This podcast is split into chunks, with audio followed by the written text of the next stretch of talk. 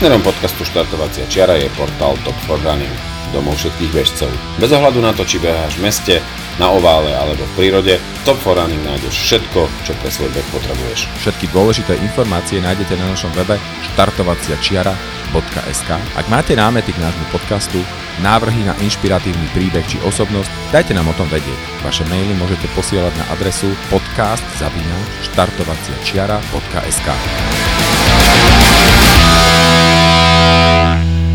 Ahojte priatelia, sme tu opäť s ďalšou epizódou nášho bežeckého podcastu Štartovacia čiara a pokračujeme v dobre nastúpenom trende roku 2023 a dnes verím, že máme opäť za našimi mikrofónmi veľmi zaujímavého hostia. Nebudem to naťahovať, je ním Miloš Pintrava. Vítam ťa u nás, ahoj. Ahoj.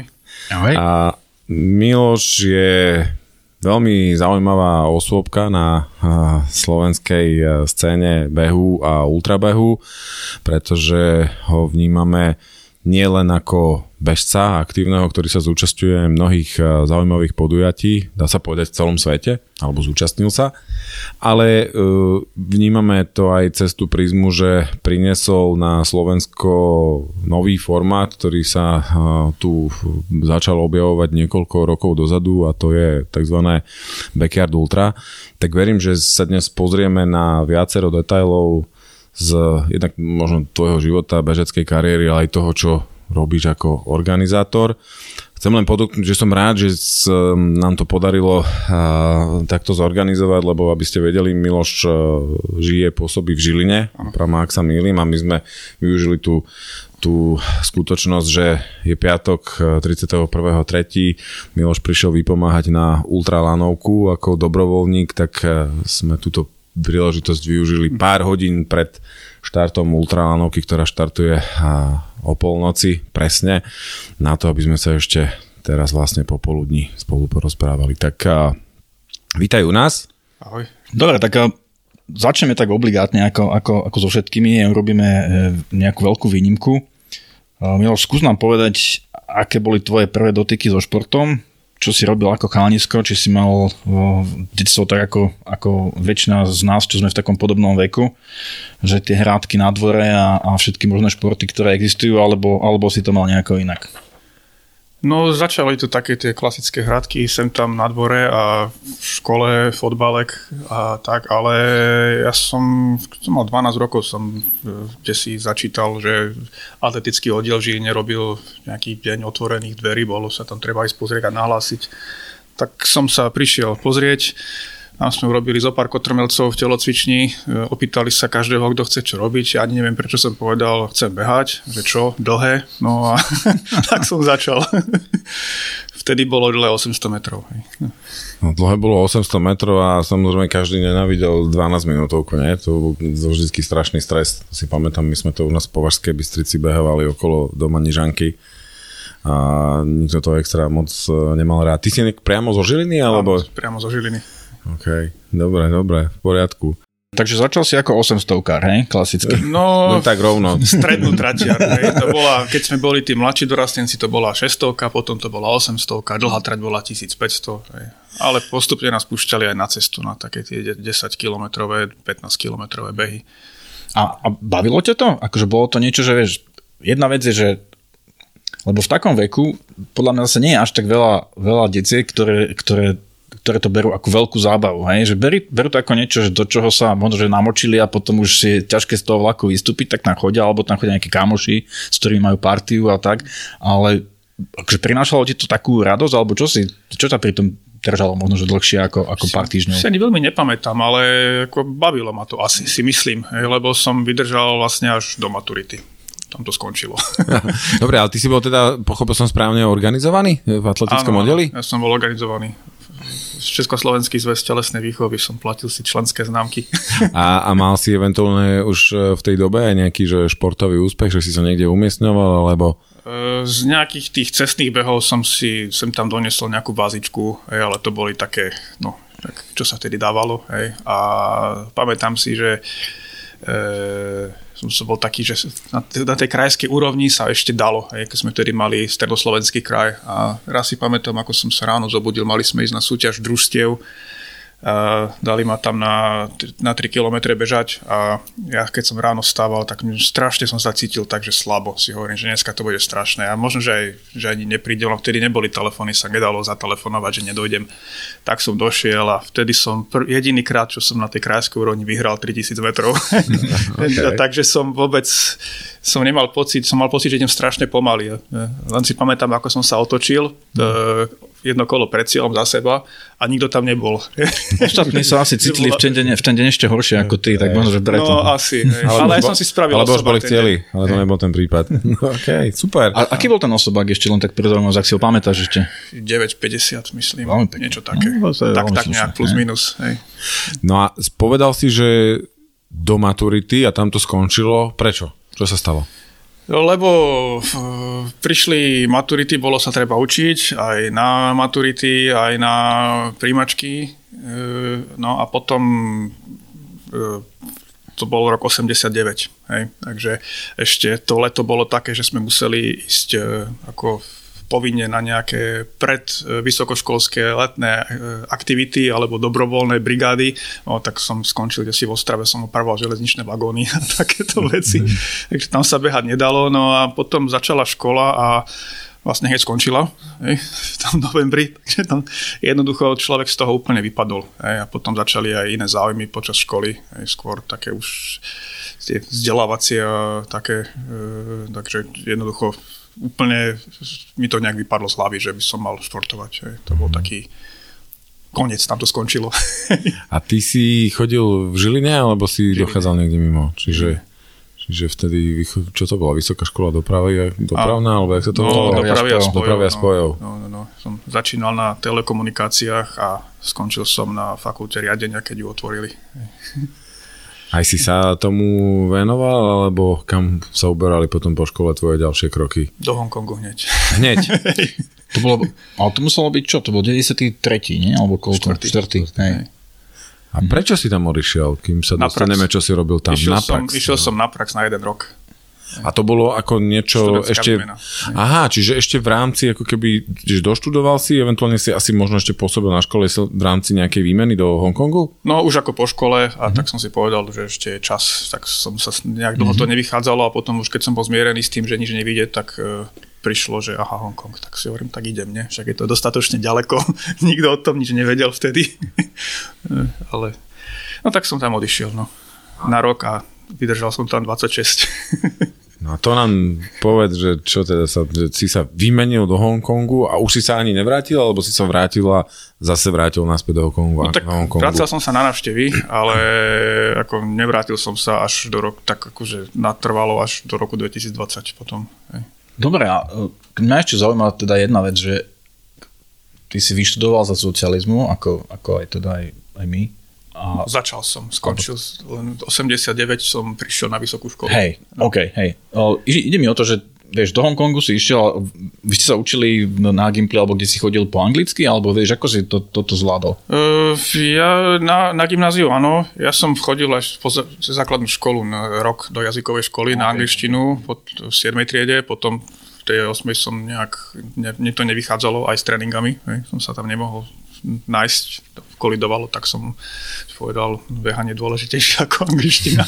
tak to som vtedy e, vypol. No a na, na gymnáziu sme mali 4 roky. Hej. Ale samozrejme, že človek sa niečo naučí, ale kým to sme začali používať, tak to nešlo. Ale zase počas tej univerzity ja som uh, robil v študentskej organizácii a my sme ako veľa mal interakcií, sme aj chodili po, po konferenciách, takže tam sa človek trošku rozhovoril. A na ten Hongkong to potom stačilo, hej? No, ako stačilo, tak dneska, keby som sa pozrel na že ako moju angličtinu vtedy, tak neviem, že ako som sa to odvážil tam ísť, hej, ale človek sa musel rýchlo rozhodnúť, lebo no, buď sa naučí rýchlo čínsky, alebo si vylepší angličtinu. Hej. No, takže ja som prvé, čo bolo, som si kúpil televízor, hej, tam bežalo všetko s titulkami, hej, tak som pozeral v televíziu v angličtine a učil som sa večer hovorov angličtinu z televízie. Uh-huh. a keď sme pri tom si sa naučil aj po čínsky? No ja som sa učil mandarinskú čínštinu, asi dva roky som chodil do kurzu, akurát som ju veľmi nepoužíval, pretože to len keď som chodil priamo do Číny. V Hongkongu sa hovorí kantonsky. Aj. A že to je strašne ťažké, takže tomu rozumiem, aj, ale tak možno, že 30-40% čo ľudia hovoria, tak pochopím, aj, ale nedokážem rozprávať. Aj, to je neriešiteľné pre mňa. Uh-huh, zaujímavé. No dobre, a teda predpokladám, že si sa tam potom nejakým spôsobom profesne uplatnil a si teda, zvorím, koľko to bolo teda rokov? 20, 26. 26, no tak to je v podstate polovica tvojho života plus minus. No, bolo to, keď som sa vracal, tak to bolo viac ako polovica života. Hej, hej, takže to je samozrejme veľké obdobie. Čomu si sa tam venoval? Uh, marketingovým veciam z začiatku hlavne. To boli, sme robili marketingové veci, ako reklamné predmety a POS, e, výrobu takých, no, všetko, čo sa dalo použiť na, na nejaký marketing a propagáciu, od drobnosti až po textil, až po megastany. Tak to je klasický slovenský študent, ktorý vyštuduje niečo a potom robí niečo úplne iné, nie? Tak, tak ako, bol to marketing. No. Tak ako ja, tak takisto aj ty, nie, Marian? V podstate áno. Tiež. Ty si učiteľ však? Mm-hmm. Okay. A potom neskôr sa to tak nejak preklopilo aj viacej do toho športu, do toho behu, lebo ak som začal znova behať, tak som sa niektorí tí preteky organizátori, organizátori sa stali zase našimi klientami. E, to tom sa ešte som sa zamotal do časomiery, tak som ešte robil aj časomieru pri tom. E, tak, že ku koncu, už keď som tam bol, som sa viacej venoval športu, ako tomu, čo som tam robil. no dobre, a, a ja som však v rámci prípravy si aj prečítal nejaké, nejaké rozhovory s tebou a pochopil som teda, že, si sa, že ten návrat k tomu behu bol taký, že tiež si sa v podstate dostal na nejakú úroveň, poviem, že a, nízkej, nízkej úrovne fitnessu, že si bol v podstate z toho biznisu no, úplne vypojený zo športovej aktivity. Tak ja som sa sem tam zapísal do, nejakej, tej, e, do nejakého toho fitnesska a chodil som si tam zabehať na páse, lebo ja som si ako dlho nevedel vôbec predstaviť, ako sa v tom, v tom subtropickom prostredí, jak tam niekto dokáže vonku behať. Hej, mne to nešlo do hlavy, takže som pekne v, klimatizo- v klimatizovanom prostredí na páse. Lenže to ma vždy bavilo tak 3-4 mesiace, potom ma to prestalo baviť, lebo som pred sebou nič nevidel. Hej. Keď má človek nejaký cieľ, tak chodí, lenže som žiaden cieľ nemal a potom e, raz si pamätám ten moment, už neviem presne, kedy to bolo, ale viem, že presne kde to bolo, na ktorom mieste a išiel som hore kopcom po takých kamenných schodoch a strašne som sa zadýchal. Hej. A vtedy mi tak došlo, že však ja som bol vždy taký fit hej, a že toto nie je dobré. Hej. Toto, s týmto musím niečo urobiť. Hej. A odvtedy som začal uh, behať 2011 znova. Čiže si tak nejak 12 rokov plus minus jednoduchou matematikou späť na, na nohách v pohybe bežeckom. Uh, my sme tu už uh, v našom podcaste mali Veroniku Vadovičovú, mm-hmm. ktorá myslím si, že ešte stále je žije. Tam vonku, he. hm? Hej, samozrejme neboli sme s ňou osobne, lebo jednak to bolo ešte v časoch e, korony a tým, že je tam, tak to bolo na diálku, čiže sme sa nestretli osobne, ale uh, rozoberali sme aj jej nejakú perspektívu toho, že ako sa v tom Hongkongu beha primárne. Vy ste sa stretli? Stretli. Ona, ona prišla do Hongkongu tak nejak, sme tam tak 6 mesiacov bolo také, že sme ne. sa tak prekrývali, ne. keď o, tam ona, ona prišla, než som ja odišiel. To bolo akurát, keď vlastne tam všetko končilo Hej, že to boli posledné ako pol rok, kedy sa ešte behalo, už tedy sa veľa pretekov rušilo kvôli e, protestom a potom prišiel COVID a preteky skončili na 3 roky. Mm-hmm. Takže to boli tak, ten, tá posledná sezóna normálna, ktorá bola ten 2019 rok. A stretli ste sa cez e, beh alebo cez nejakú inú komunitu? Cez beh, ja si myslím, že prvýkrát sme sa stretli na, e, čo to bolo, keď bola pred e, Hongkong stovkou tlačovka alebo niečo také, kde sa tam predstavovali tie, tie medzinárodné elity, čo tam boli, prišli, tak ja som tam vtedy mal nepalský tým svoj. tak, ja po... som tam bol s nimi. Hej. No. Počkaj, počkaj, si tam mal svoj nepalský tým, tak to nám trošku ozrejme, čo to znamená.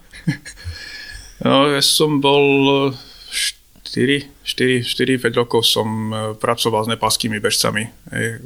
Oni, v Hongkongu sa behal taký, e, neviem, neviem, či o tom vtedy Veronika niečo nerozprávala, uh, to bola Oxfam Trailwalker. To je najdlhšie trvajúci ako historický 100-kilometrový beh po takom najznámejšom 100 km traile, ktorý tam je, čo, ktorý ide od východu na západ e, tých nových teritórií.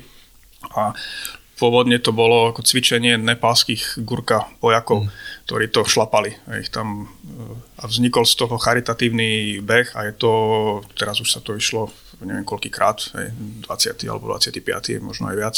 A je to, to štvorčlenné týmy, ktoré to bežia. No a historicky to väčšinu vyhrávali e, Nepálci, ktorí prišli. Hej, to bývali o hodinu, dve rýchlejšie ako tí, čo chodili tí, tí, čo boli za nimi.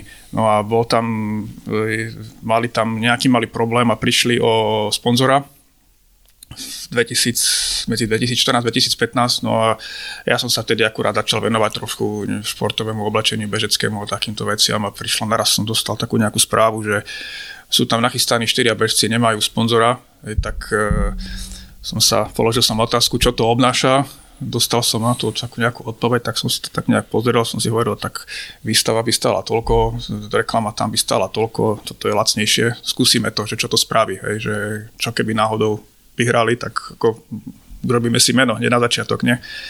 No, meno sme si spravili, ale z úplne iných dôvodov, lebo vtedy e, práve ten, ten známy, ktorý cez ktorého som sa k tomu dostal, on vtedy dal dohromady ako strašne silný európsky tým. Tam bol Paul Kapel v tom týme, mm-hmm. bol tam Casey Morgan, uh, to tam ešte bol Julian Shorier tam bol mm-hmm. a ešte niekto, toho štvrtého si nepamätám.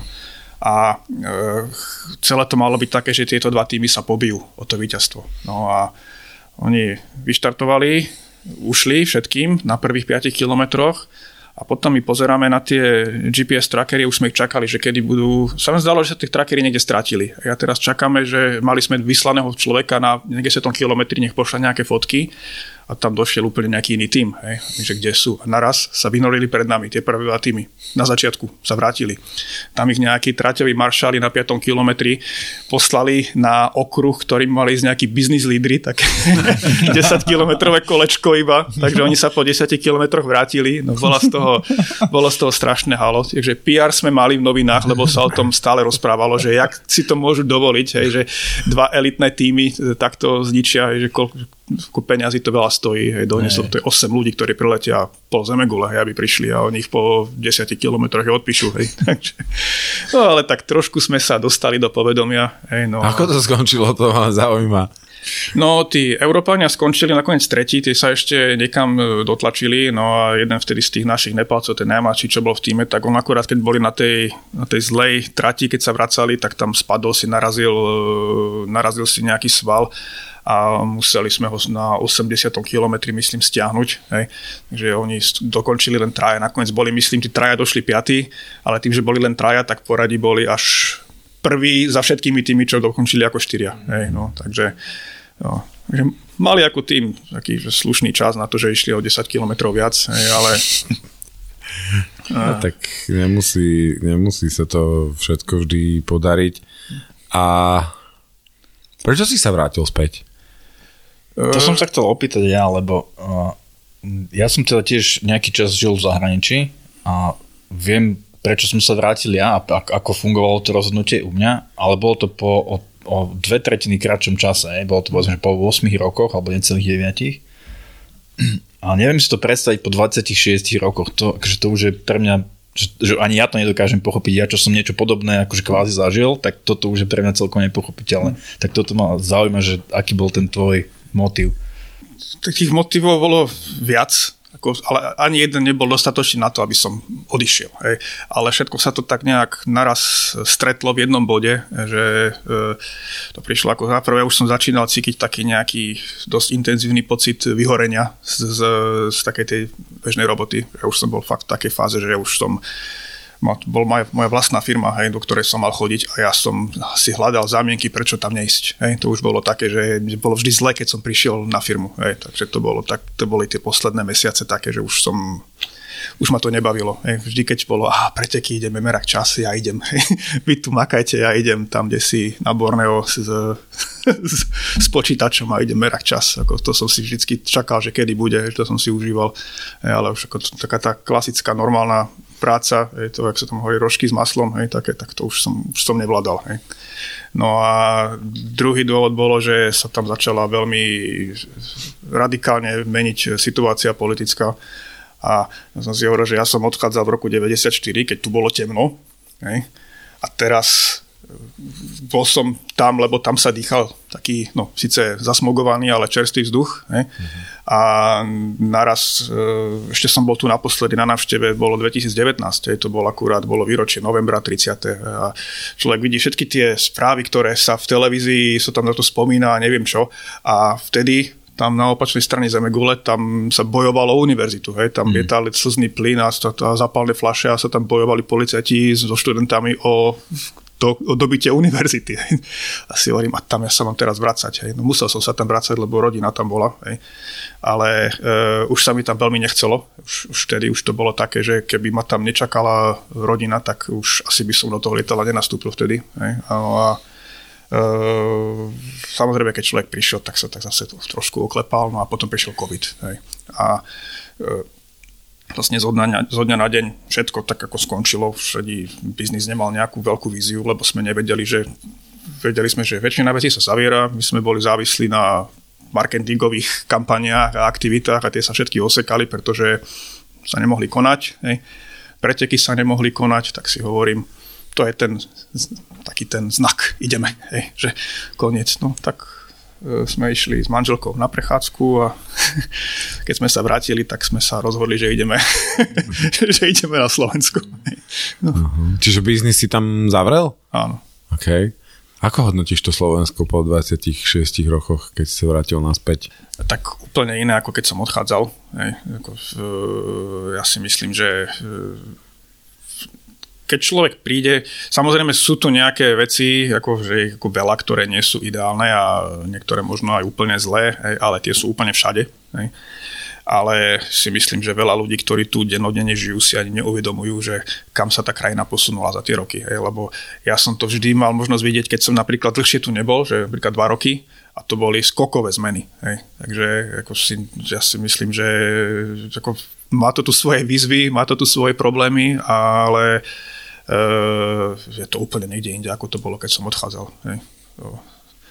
Takže dá sa na to zvyknúť, hej, máme, máme krásne hory, hej, takže keď nič iné, tak človek môže odísť tam, hej. nadýchať sa. Hej. Tak je to zaujímavé počuť, tá perspektíva samozrejme vždy je iná, keď si 365 dní minus nejaká dovolenka v roku tu a, a vnímaš to nejakým spôsobom, že sa to deň za dnom nejakým spôsobom vyvíja ako to, čo si povedal ty, že tam máš nejaký odstup času a vieš to porovnať. Takže je to určite zaujímavá perspektíva. Mňa, mňa by potom zaujímalo, že uh, ja som tiež prešiel takýmto, takouto fázou, že som sa vrátil a tie prvé 3, 4, možno 5 rokov boli také, že á, super, lebo že som sa vrátil, je to všetko paráda, však sú jasné, sú problémy všade a tak. A teraz je odtedy myslím 15 alebo už viacej rokov a teraz by som zase odišiel. tak som zvedavý, že čo povieš ty zase za nejakých 10 ďalších rokov, že či to bude žiť ináč, alebo či to stále bude o tom, že á, je to, je to, bolo to no, dobré rozhodnutie. Podľa mňa vždy aj o tom, že ako má človek tú alternatívu. Hej? A ja som mal ako domov tam hej? a ako keby náhradný domov tu. Ale ja už ako nemám pocit, že tam mám domov.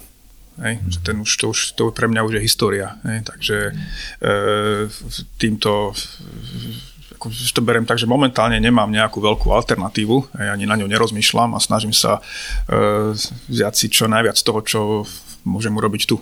Hej. Tak potom opačným smerom do Venezuely. Tak. No dobre, a ty si začal teda, alebo teda nezačal, vrátil si sa k takej aktívnejšej bežeckej kariére počas svojho fungovania v Hongkongu. Z toho, čo sme si pozerali, že máš tam naozaj niekoľko veľmi pekných bežeckých zárezov na, na nejakých zaujímavých podujatiach. A poďme sa trošku, trošku na, na to pozrieť.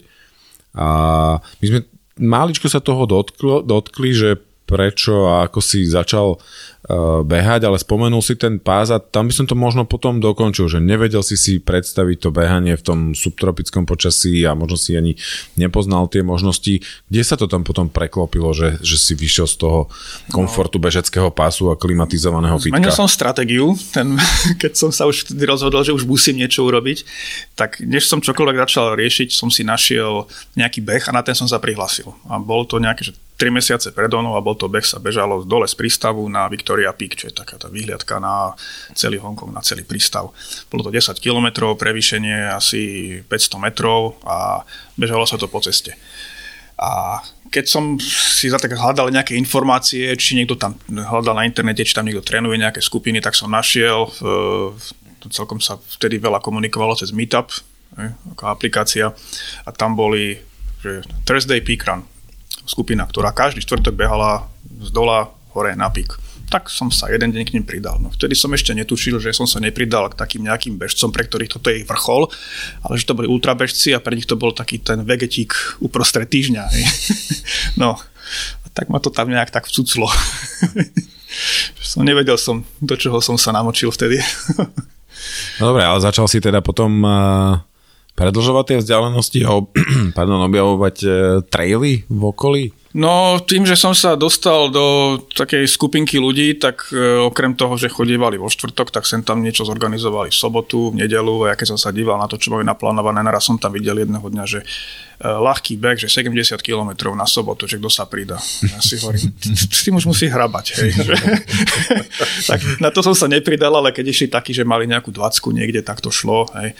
A to viem, že to bolo taká nejaká jeseň. Vtedy sa ešte celkom dalo. Hej. No ale horšie bolo, keď naraz udrelo vlhko a teplo od, od apríla alebo od maja, ako kedy to prišlo a to, to presne bolo to, že ja som si to nikdy nevedel predstaviť a keď som už bol zvyknutý na to behať vonku a nie na tom bežiacom páse, tak e, zase mi trvalo možno, že ďalšie dva roky, kým som zistil, že ja v tom lete musím behať úplne inak ako v tej zime. Bo v zime, zima tam je ako príjemná, také počasie, ako máme napríklad teraz tu, dnes a veľmi dobre sa tam behá, ale v tom lete to je, keby človek išiel proti stene. To hustej, vlhkej, e, strašne teplej stene. Človek sa potí, to sa neodparuje, takže sa nedokáže ochladzovať, potí sa ešte viac.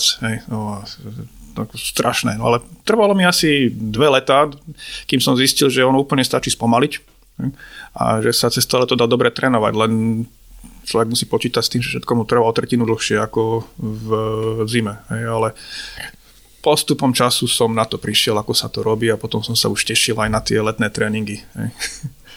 Lebo keď sa človek prihlásil potom na nejaké tie preteky v Európe, ktoré boli na konci augusta, no tak makať najviac v tom tréningu sa muselo v tom najväčšom teple, keď bolo v Hongkongu. Mňa tu zaujíma jedna vec, že uh, keď si spomínam na to, čo nám vtedy hovorila uh, Veronika Vadovičová, tiež myslím si, že myslím, že začala ona s nejakým triatlonom najskôr, ale tiež to bolo tak, že začala cez nejakú komunitu. V podstate veľmi, veľmi podobná vec, ako, ako to popisuješ ty. Mm, keby si to mal porovnať, čo sa týka nejakej, že toho komunitného skupinkového behania so Slovenskom, aj keď ja viem, že vy v Žiline máte pomerne takú silnú tú, tú bežeckú skupinu, že tam to z toho len z počutia z nejakých ľudí, ktorých poznám odtiaľ, že to funguje v celku dobre, ale máš ten pocit, že je to tak, ako to je možno, že v tých západných krajinách, že sú také, nazvem to mini klubiky, neformálne nejaké skupiny, ktoré spolu behajú? Tak e, ten Hongkong má, v jednom je oveľa ten rozdiel, čo sa ťažko niekde e, replikuje, je to, že to je e, na relatívne malom prostredí, žije veľa ľudí a navyše ešte tie, tie trailové behy sú strašne populárne. To robí hrozne veľa ľudí. Hej. Čiže tá, tá komunita je veľmi veľká a už aj v rámci tej komunity sú také ako podkomunity, že tých skupiniek je, že, ktoré spolu behajú, ale tam je vždy si človek našiel niekoho, s kým mohol bežať. Hej. Vždy. To ne... A až na nejaké výnimky väčšinou tí ľudia celkom ako držali spolu, hej, že si pomáhali a ako vždy sa nájdú nejaké čierne ovečky, tie sa nájdú všade a vždy, ale ako tá komunita bola ako fakt, že veľmi príjemná, aj tam človek našiel veľa, uh, ako niekto chodil hravať golf, hej, my sme chodili behať a človek získal aj nejaké tie uh, kontakty z toho, lebo bola to aj veľká tá komunita, čo sa týka expatov zvonku, hej, tiež veľa z nich behávalo. Hej. Takže e, tu je to trošku iné, lebo e, my sme tu na oveľa väčšej ploche, je nás menej a ešte menšia časť ľudí e, je už nejak tak vtiahnutá do týchto ultrabehov. Hej. Čiže tie skupinky sú menšie, ale tiež si myslím, že kde tie skupinky fungujú, tak fungujú dobre. Hej. Že ľudia majú spoločný záujem a ja si myslím, že väčšina ľudí, ktorí vybehnú niekam do prírody a do, do hôr a dokážu si toto pretrpieť, tak musia byť nejakým spôsobom naladení na rovnakú vlnu alebo na podobnú, lebo Aj. ako, musí to byť blázon. Hej. Hej, v istom zmysle, no, to je pravda. Dobre, a, a ty si pochodil celkom taký, taký zaujímavý uh, zaujímavú šírku tých pretikov, že aj v Ázii, aj, aj v Európe, kde kade. Uh, my sa do tej Ázie až tak veľmi nedostaneme na, na tie behy, je to akože logisticky trocha náročné, málo kto tam sa rozhodne ísť, keď už. A ty máš asi možnosť celkom dobrú to porovnať, že ako fungujú tie trailové behy tam a ako fungujú tu na. V čom, a teraz z pohľadu bežca, hej, mm. k tej organizátorskej možno sa ešte dostaneme. A z pohľadu bežca, ako, ako ti to prípada, keď to máš porovnať? Ako z pohľadu bežca, e, čo sa týka toho behu ako takého, tak asi celkom podobne. E, čo som si všimol ako jeden taký prvý rozdiel, že e, tu sú oveľa väčšie občerstvovacie stanice, oveľa väčšie sú rozdiely, že ako ja som taký, ako, čo som si vypozoroval ten štandard, tak cca čo 10 kilometrov, ako a samozrejme, čo dovolí logistika, nejaký ten vrch alebo kopec, hej, ale priemer. To keď sa človek pozrie aj na UTMB, na CCC, na tieto preteky, to približne tých 10 km, no tak samozrejme tam niekedy je to 5 hodín, hej, keď tam postavia medzi to veľký kopec. Ale tu tie e, medzery medzi tými občerstvačkami bývajú často oveľa, oveľa väčšie. Hej. Uh, Samozrejme, je tam iný typ jedla, ale to ne, zase to si nedovolím tvrdiť, že či horší alebo lepší, ale na iné sú ľudia zvyknutí, tak im tam iné ponúkajú. Asi tak. A čo tam tak mávajú na tých občerstvočkách? Hmm, instantné nudle bývajú, mm-hmm. hej, to často mávajú, lebo tam je veľa soli a je to také niečo iné, ale inak ako, taká klasika sú samozrejme ovocie, banány, pomaranče, čo máme aj my tu, hej, e, rýžové guličky, hej, Tie sme my dali aj u nás na backyard jo, a to ľuďom veľmi chutilo. Hej, takže to je jednoduché. Chcel som navrhnúť, že sushi, ale to už by som si chcel veľa. No vlastne bolo to sushi, sushi ale, kuličky, bez ale bez ostatných, bez tých uh, ostatných vecí, lebo zase predsa len chceme, aby ľudia došli v poriadku hej, do cieľa.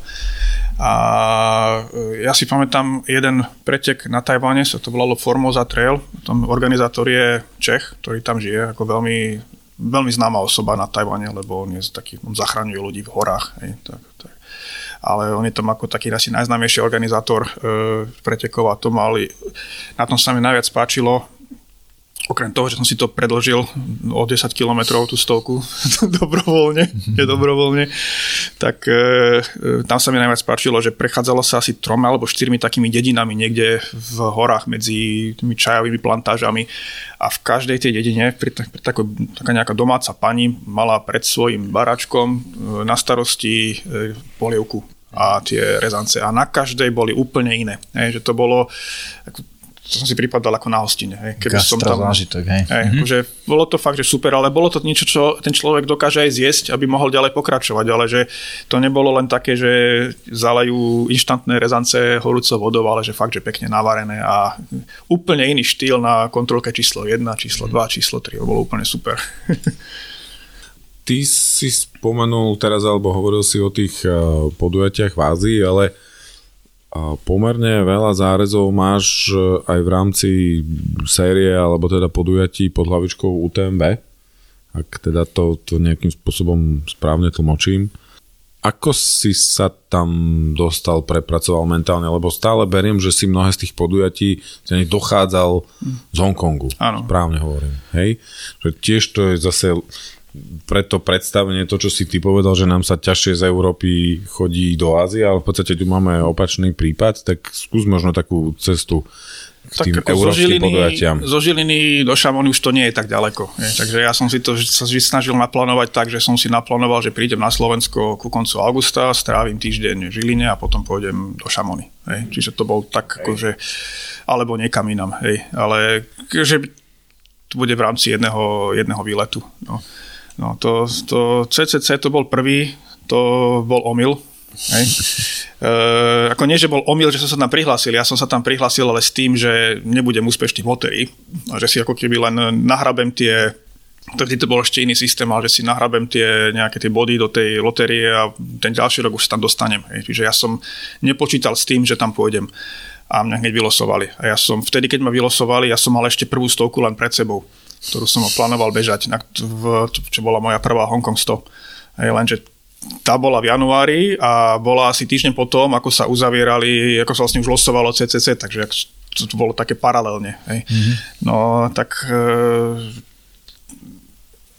šlo sa mi to vtedy ešte celkom dobre, akurát, že vtedy som poznal, že v čom je ten najväčší rozdiel medzi európskymi pretekmi a pretekmi v Hongkongu.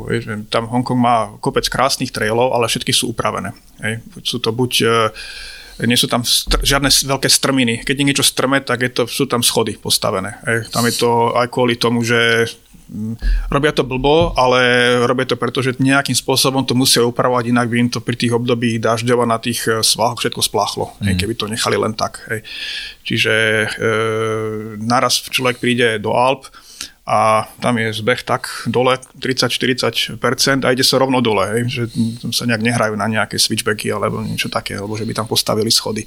A to človek veľmi rýchlo cítil v tých stehnách, hej, takže a to bolo niečo, čo som až tak veľmi ani nejak nečakal a nebol som na to pripravený a hlavne ešte som ani nebol vtedy vybehaný na to ultra, takže som si tam to celkom vytrpel tú druhú polovicu toho CCC, ale hneď som sa prihlásil na, na TDS na ďalší rok.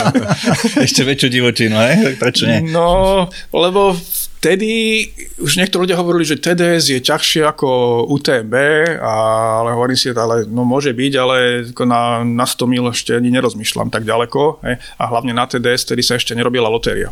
To bolo všetci, čo neúspeli vtedy na CCC lotérii alebo na UTMB, tak im ponúkli miesto na TDS. A ja som vlastne, to bol 2015 rok, to bol posledný rok, kedy sa nerobila lotéria na TDS. Čiže tam som sa prihlásil a mal som miesto.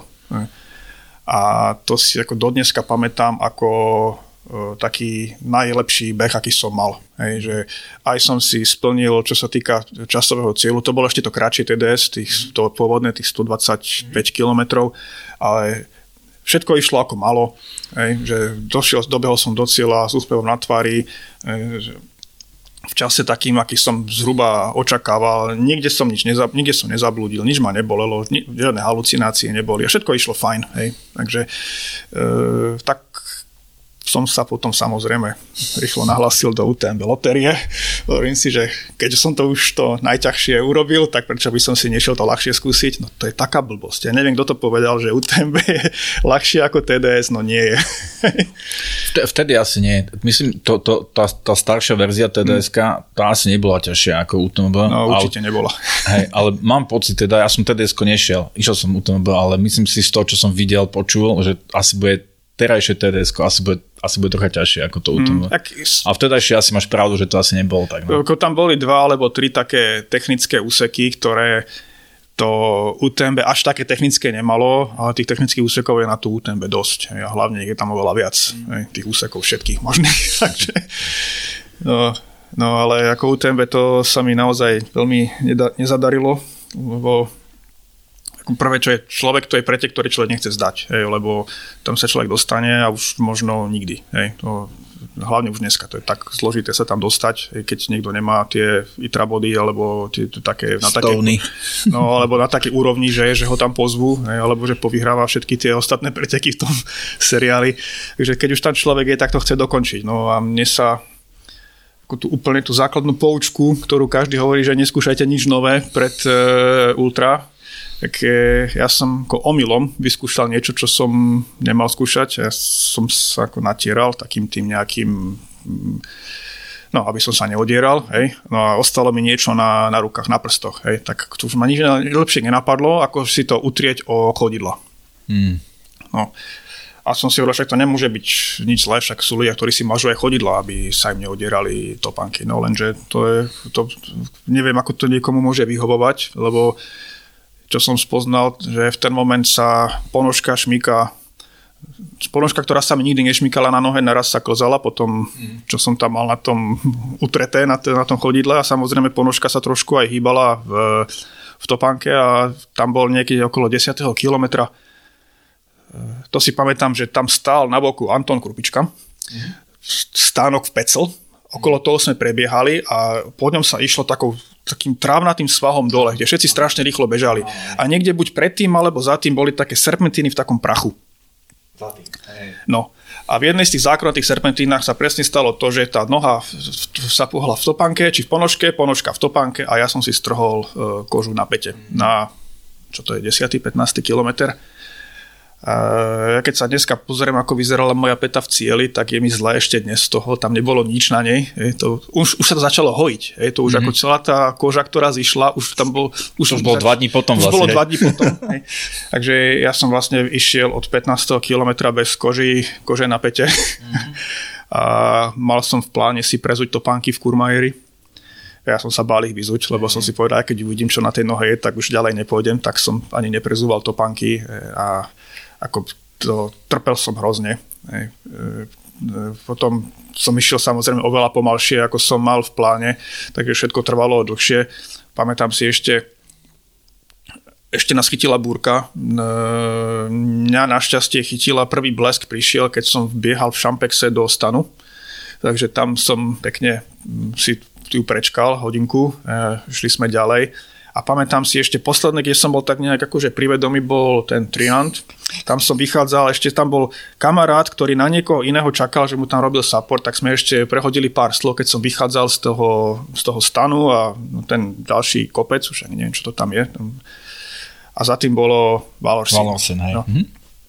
A som zbiehal dole z toho kopca, dole do Valorsin, bolo nad ránom, muselo byť nejakých 6 hodín ráno, začalo svitať a nebol, naraz som mal pocit, že mi je strašne teplo, lebo som išiel celú tú noc v tej nepremokavej bude v tom lejaku a ak som si dal všetko dole, ja som dobehol do, tej, do toho stanu vo Valorsin, tam som sa tak rozklepal, že ak som si zobral ten silikónový pohár do ruky, tak e, normálne mi vyskočil. Tak som sa mi klepali ruky, že som ho nedokázal udržať, tak som sa ešte išiel oprieť o tú toto to, ohrievadlo, také čo to tam stalo, ale mi to chvíľku trvalo.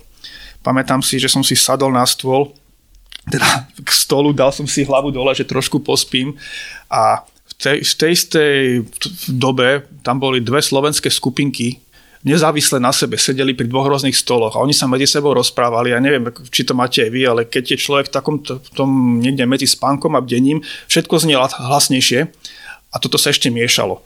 Hej, takže oni sa tak nejak amplifikovali a čo rozprávali vôbec nedávalo zmysel, lebo mne sa miešali dve rôzne konverzácie z, z rôznych strán a hlavne ja som nebol zvyknutý počúvať toľko slovenčiny. Aj, no ale nejak som odtiaľ, som sa dokázal predpárovať dostatočne na to, že ma pustili ďalej, že som nevyzeral ako úplný retard tam, ale jak sa vyjde von z toho, tam je ten potok a strašne dlho sa ide popri takej, až na to stúpanie, to posledné veľké. No a tam na mňa prišla ako druhá fáza halucinácií. Prvá bola v noci medzi tým Triantom a Valrosin, tam som videl trpaslíkov tancovať a som sa strašne som sa čudoval, že prečo tu není snehulienka. To bol môj najväčší problém, kde je snehulienka, keď sú tu trpaslíci. Videl som veľa ľudí, ako tam ležia na posteli. Hmm. Že normálne, že majú postele vedľa toho trailu a tak som si, že si aj ja lahnem. Hej. A tam bol len tvrdý kameň a žiadni ľudia tam neboli, ale ja som bol strašne naštvatý, že oni majú postele hej, a ja mám len kameň. Hej. To bolo strašné. Ale nejak som z toho vyliezol, potom som prežil ten problém v tom Valorsin, ale ak som išiel okolo tej dlhej vody, ja som tam nedokázal urobiť niekoľko krokov bez toho, aby som nezaspal. Za mnou vyšli nejakí dvaja Slováci, ktorí sa na mne strašne smiali, hej, ako nevedeli, že im rozumiem, lebo ja som mal hongkongskú vlajočku hej, na, na tom a ja som len počúval. Aj vyzeráš ako v Hongkongu. Hej, hej, no. a potom ani kde si ostali stáť, ale ja som zaspával, teraz čo, čo ma prebralo, bolo na to nezabudnúť ten pohľad do dneska. Ak, tam, ak som sa pozrel do toho potoka, tak tam vidím, ako v tom potoku leží decko, malé decko, s úsmevom na tvári, spí a pod hladinou. Hej. A ja som zastavil, som si zam, oči som si popretieral niekoľkokrát, dívam sa na to a furt tam bol. A teraz sa dívam na ľudí, čo boli predo mnou, hej, na ľudí, čo boli za mnou, nikto to neriešil. Si hovorím, tam asi nikto nie je. Hej. Mm-hmm. ale vtedy som sa zobudil a ako nezmizol. Hej, ten tam bol, ale ja som išiel ďalej ale vtedy som sa zobudil a vtedy halucinácie skončili, lebo toto už bolo také niečo, že už... Sám, sám si sa zlakol. Sám hej? som sa zlakol, že čo vidím, hej, že to už není také, že na mňa vyskočí trpaslík, tam niekto leží pod vodou hej, a usmíva sa. no. Pekne. No, a došiel no, si do cieľa? Hej, hej, došiel, došiel. Došiel, no. Som vyliezol hore na ten fležer, tam už e, a tam som teda dúfal, že to teraz už idem dole kopcom, to zbehnem, nie? Ja som nemohol bežať. Mňa už na tých, chodi, na tých chodidlách všetko tak bolelo, že mi to trvalo, neviem, 2,5 hodiny z hora. Kilian to dal za pol hodinu. Je to nejakých 7 km no, asi, no. Hej. A to sa dá, je to strmé, hej, a dá sa to ale zbehnúť, ale nie, keď človek nemá chodidlo. Hej. Hej. Tam ešte nejaké námi tam stáli, kde si popri ceste snažili sa tam tlieskať a usmievať sa a ja som išiel a no, nevládal som ani grimasu urobiť nič. Hej. Mm. No to, toto si teda dal, tie trikrát vlastne tie preteky to, to, v rámci toho UTMB, CCC, TDS a samotné UTMB, vlastne všetky tri tie, tie, tie hlavné a preteky si dal, ale ty si skúšal aj v Andore rondu dvakrát, to ma tak celkom zaujalo, a, ale ani raz som nedokončil. Hm. A No, ja som to, vlastne to, ešte rok predtým som išiel na Reunion, na tú Diagonal, hej, to, len tam som bohužiaľ mal predtým celé leto, som si liečil natrhnuté lítko, tak to bolo také skôr ako sightseeing, som dúfal, že ja som dúfal, že vôbec dojdem na štart, hej, lebo, ale tak to bol zážitok taký ako výlet. No a potom som hľadal niečo ďalšie, nejakú 100 milovku, chcel som skúšiť niekde v Európe a vtedy som objavil tú rondu. Mm-hmm a... No to je, to je veľmi ťažký pretek, je to, no, akože, to, je, to je veľmi náročné. Ja by som povedal, že, že toto je ťažšie ako UTMB, to skoro s istotou by som povedal. A dvakrát si to teda bežal a dva, dvakrát sa ti to nepodarilo dokončiť a to ma zaujíma, že, že či to bolo rovnaké obidva razy a to rovnako skončilo, alebo za každým to bolo iné, aké sú za tým príbehy? Za každým to bolo iné. Prvýkrát e, to bolo skôr to, že som to mentálne nezvládol. E, to, to, tam boli niektoré úseky také, ktoré boli e,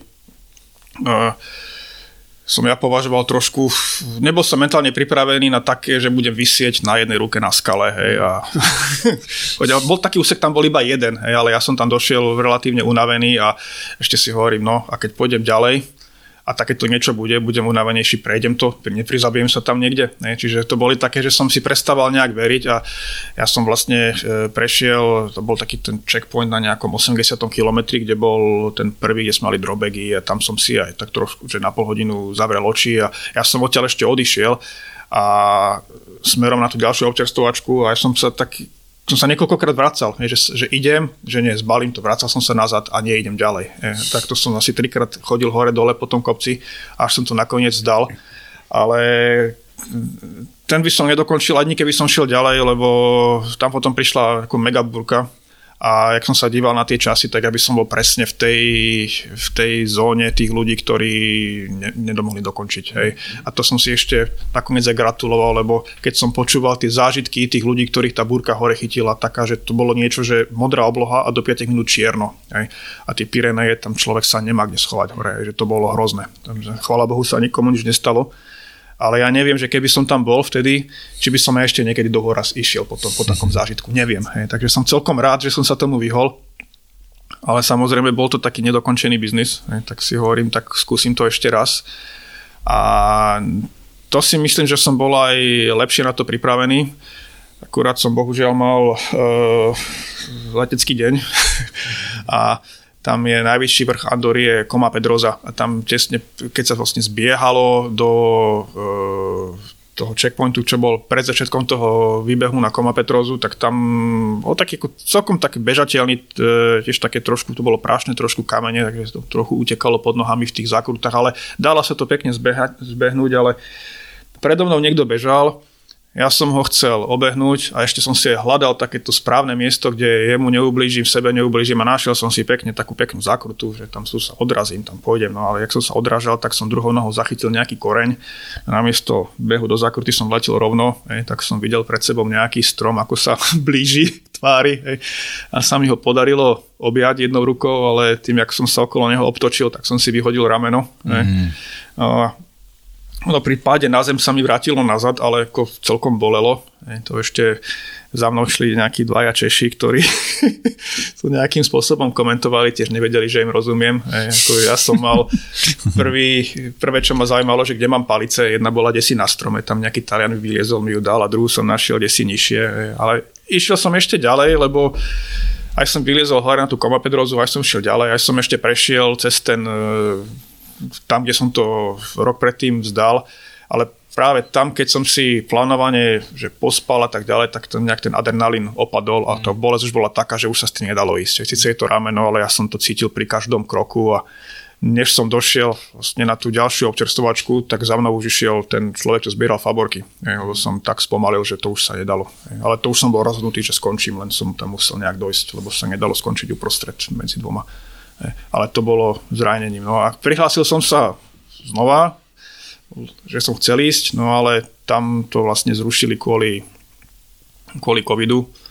No a potom to zrušili úplne, takže ronda už neexistuje, takže tu už nikdy nedokončím. No, no tak možno, možno sa toho niekto chytí, uvidíme. Myslím, že nie, lebo v Andore sa to chytilo UTMB a majú tam teraz e, nejakú Andoru by UTMB.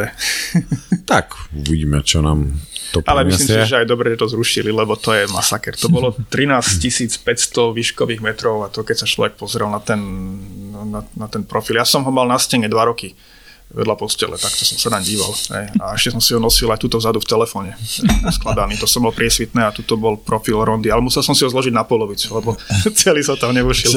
ale to bol hrebeň. Čo? To bol hrebeň. Hej, to bol...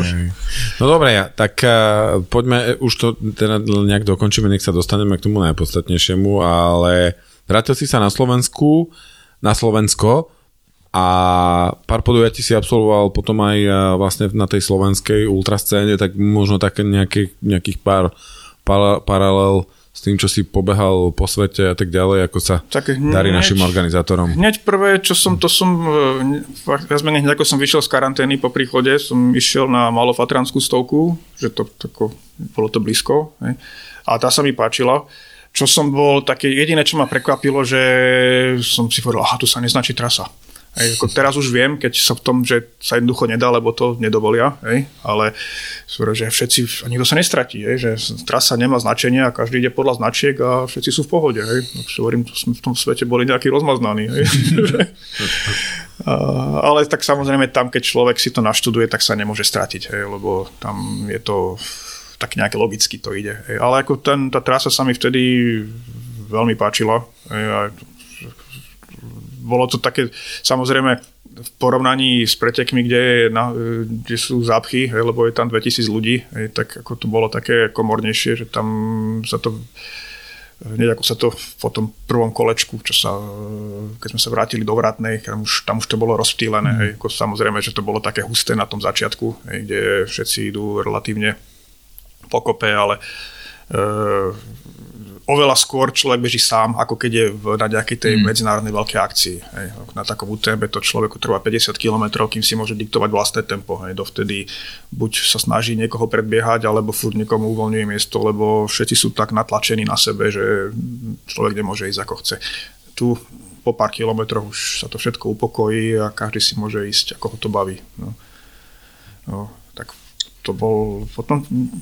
No, ďalší zážitok bol 0. ročník tej ľudovej 50 kde sme boli po pasu snehu, to bolo super, to som, to, takže to som bol aj celkom rád, že som to videl aj ten... To by sa ťa si v Hongkongu nepodarilo, no, že? Tak pozor, ako popas snehu nie, ale rok... Popas v blate. To nie, ale to bol, e, ktorý to bol rok? 17, 18? Nie, skôr 16. rok, 2016, bol rok, kedy presne na víkend, kedy sa bežala Hongkongstovka, čo bol vtedy ako v každý rok úvodný tej starej Ultra Trail World Tour, čiže tam bolo ako mega vždycky obsadenie a ten rok naraz dva dní predtým hlásili, že bude nejaký polárny vortex. Čiže nejaký kus e, toho polárneho vzduchu sa tak nejak ako do takého Včka a že príde až dole až do Hongkongu. A fakt, že prišiel ráno o 6. ten deň, kedy bola Hongkong stovka. A to bol masaker. Oni ho museli ukončiť skôr, pretože ľudia ostali na poslednom kopci, odkiaľ je to normálne, za normálne okolnosti 20 minút po ceste zbehnúť do cieľa sa nedalo, pretože tam bola namraza. Tam, ne, nič tam nevyšlo, lebo zimné gumy to neexistuje. Hej, hasiči nevedeli, že môžu zobrať trošku soli a posoliť to. Hej, oni išli, kúpili všetkých 6 párov mačiek, ktoré našli hej, a išli zachraňovať ľudí. A im to trvalo pol dňa, kým ľudí pozvážali, z toho poznašali hore. Hej. Mm. To boli také ako zábery, ako kravy, ktoré, tie divé kravy, ktoré tam chodia chceli prejsť cez cestu a padali, pretože na tých kopitách na lade tam sa šmýkali a tie kravy tiež nikdy nevideli lad. Hej. Mm. To bolo, takže nebolo popas snehu, ale jedenkrát zamrzol a to bolo jediný krát, čo snad odkedy otvorili observatórium v Hongkongu, hej, to meteorologické, kedy mali mraz. Okay. Na Hongkong stovke. Okay. No dobre, tak si na Slovensku a začínaš organizovať nejaké bežecké počiny vo svojej režii. Ako si sa dostal vôbec k tomu nápadu? Nepačilo sa ti, ako to tu robia ostatní? To nie, ale backyard tu nikto nerobil. A ja som vlastne ani sám nevedel, že čo to je, až kým to bol tiež vlastne ten rok 2019. No, alebo 18 už ani neviem.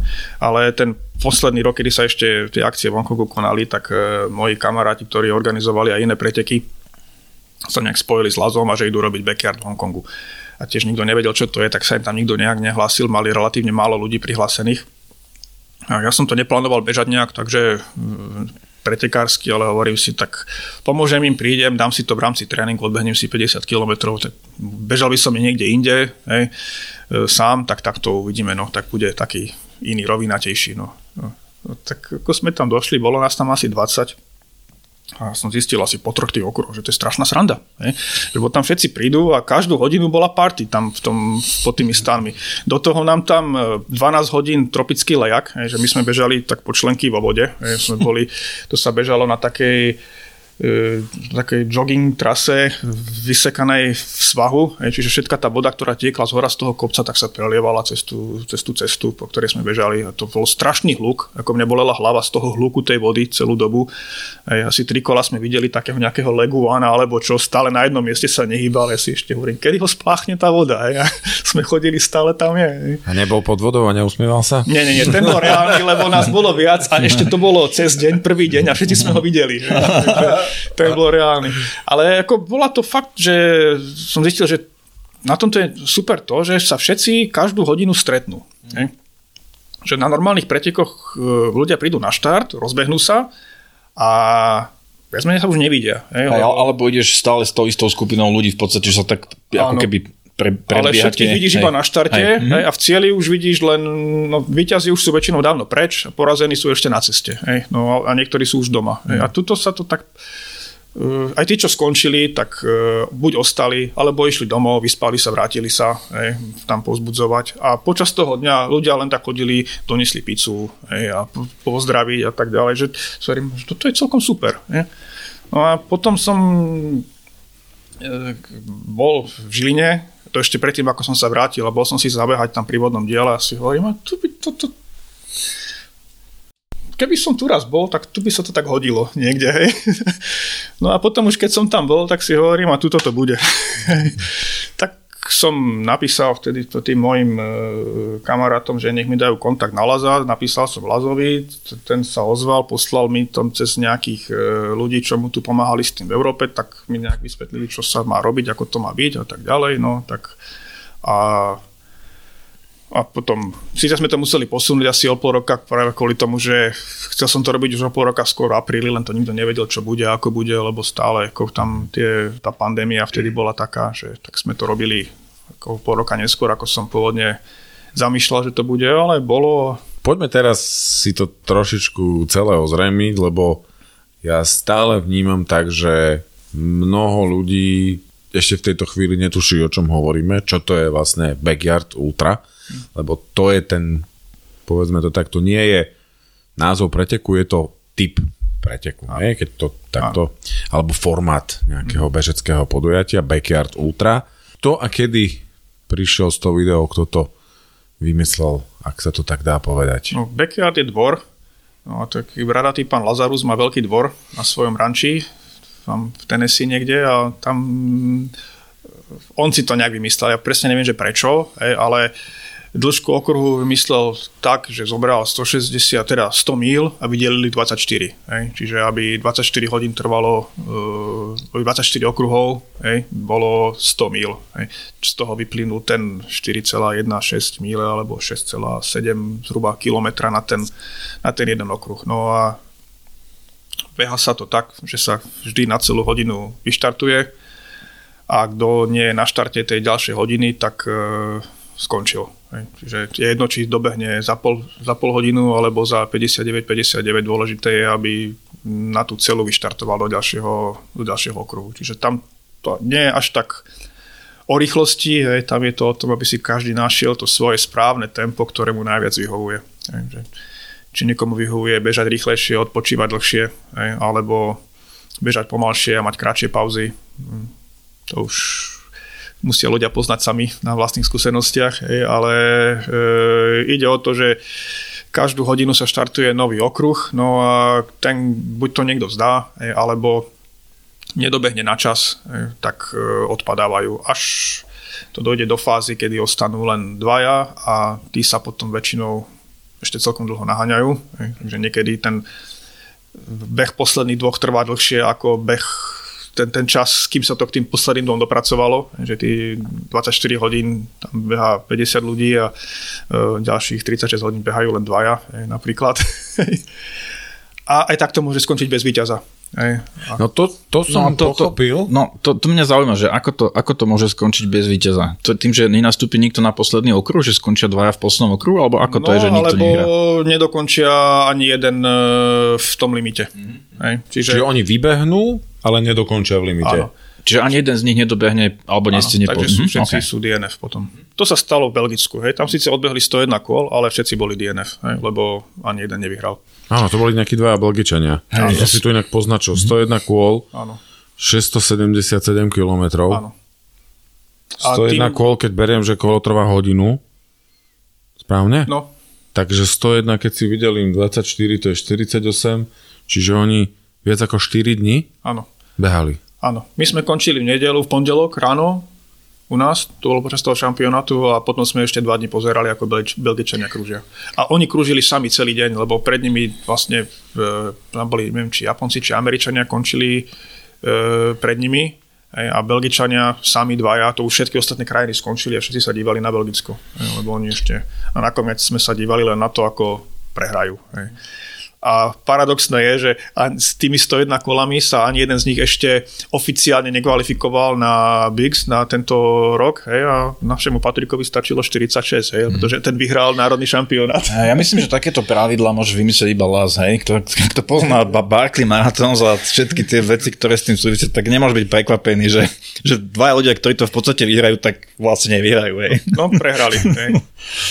A aj tak no to e, hrozilo, že to tak dopadne aj u nás počas toho šampionátu, lebo e, vlastne vychádzali do toho posledného krohu e, Martin Hatala s Patrikom ne? a e, vlastne Martina sme tam tak už sme vytlačili niekde a oni sa nejak tak dohodli, že pobežia spolu hej, a keby to vyzeralo, že to nebudú, ne, Patrik nestihal, takže mu Martin hovoril, že nech beží, hej, lebo no, čo som potom počul, tak ako musel veľmi presviečať Patrika, aby bežal, no a bolo to dosť natesno. Hej.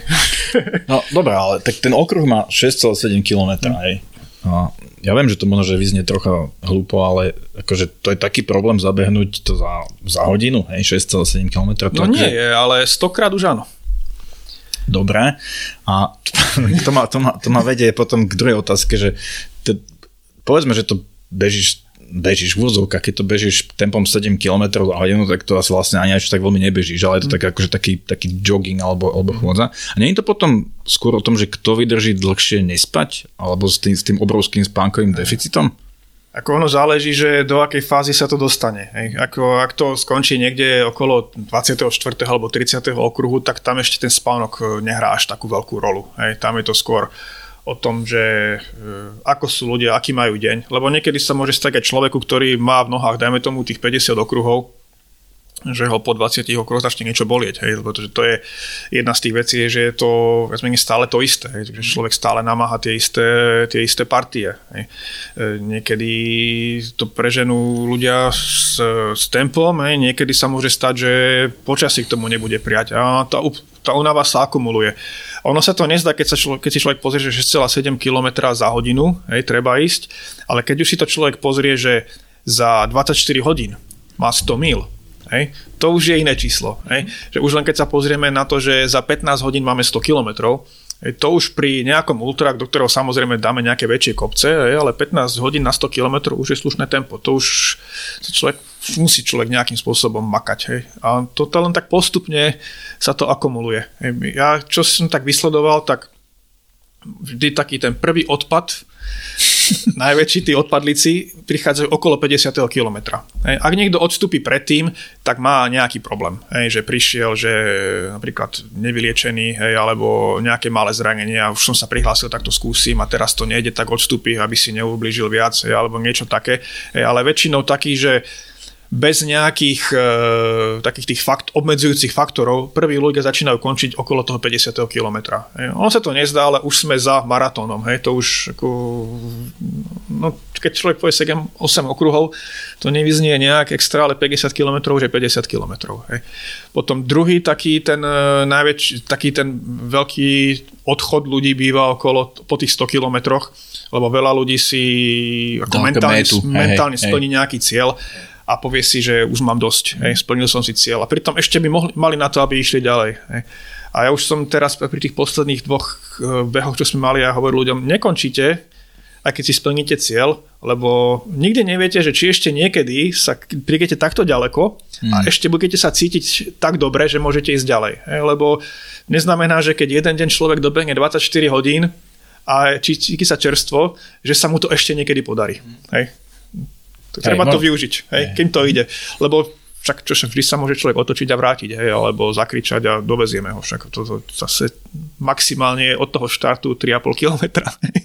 to nie je, že skončí niekde vysoko v horách. Ja mám ešte len takú doplňujúcu, aj keď asi poznám správnu odpoveď, len aby to bolo eventuálne jasné aj našim poslucháčom, ak by im to vrtalo hlavou. A ak teda niekto chce vyhrať, a aj po tom predchádzajúcom kole, ktoré dobehli dvaja, mm. tak musí ešte odbehnúť jedno kolečko. A do hodiny. Do hodiny. A do hodiny. Mm. Áno, musí to byť tak, že ten e, posledný dobehne sám v limite. Víťaz má o jedno kolo viacej ako druhý. Teda, ako okay. posledný porazený. Okay. Hej. Čiže... E, Dobre. A profilovo som pochopil, že tie tráte na backyard ultra, tým, že možno je to dané tým, že je to backyard, sa nestávajú s nejakým dramatickým prevýšením, že mala by to byť viac menej rovina no, tá niektoré trať. majú trošku, viem, že tá, čo je v Tennessee je taká e, trochu viacej hrbolatejšia ako tá, čo máme my, Hej. My u nás máme, e, sa vybieha na most, z mosta, tam máme trošku prevýšenie, potom cez deň sa beha pod hradzou, kde je e, po, po tráve, ako po, po traili, a tak tam je výbeh hore na hradzu a spod hradze, takže nejaké malé prevýšenie tam je. E, v noci sa beha po, po betóne, že to striedame, takže tam je to viac menej rovinka. Ak niekto sledoval ten šampionát, keď e, išli tie na životy vstupy z na YouTube, tak bolo vidno, že napríklad v Belgicku to behali v parku, ale úplne po rovine. Hej. E, Japonci to behali po, po ceste nejakej a mali tam nejaké schodíky niekde, ale tiež to bola viac menej e, rovina. Ako, ja si nemyslím, že pri tých rozdieloch v tom prevýšení, že to nejak ako ovplyvňuje výrazne to, že akí ľudia majú, aké ľudia majú tie, aké tie krajiny majú výsledky na tých pretekoch. Skôr to ovplyvňuje to, že ktorí ľudia e, tam dopadnú lepšie. Pretože niekomu reálne vyhovuje, keď tam má trošku nejaké kopčeky a dokáže to e, trošku do kopca výjsť a potom zbehnúť, ako keď má stále chodiť e, viac menej rovnomerne. Hej. Takže si myslím, že ten profil, ktorý je u nás, môže viacej vyhovovať takým, ktorí sú zvyknutí viacej na, na rovinku hej, a osobne si myslím, že to, čo bude u bude pre, na Patrika ako ušité. Ale a dobre, a potom ešte teda, ja som zachytil, priznám sa, som si to už teraz nestihol overiť, možno nám povieš ty, že uh, aj v rámci toho backyard ultra sa dá spraviť nejaká alternatíva, nazvime to rýchla smrť. To znamená, že s každým ďalším okruhom napríklad znižíš limit že v ďalšom kole už budeme 58 minút. 56. Robí ako, sa také? No ako, áno, ale to už potom sa ne, ne to už potom nie je ako backyard.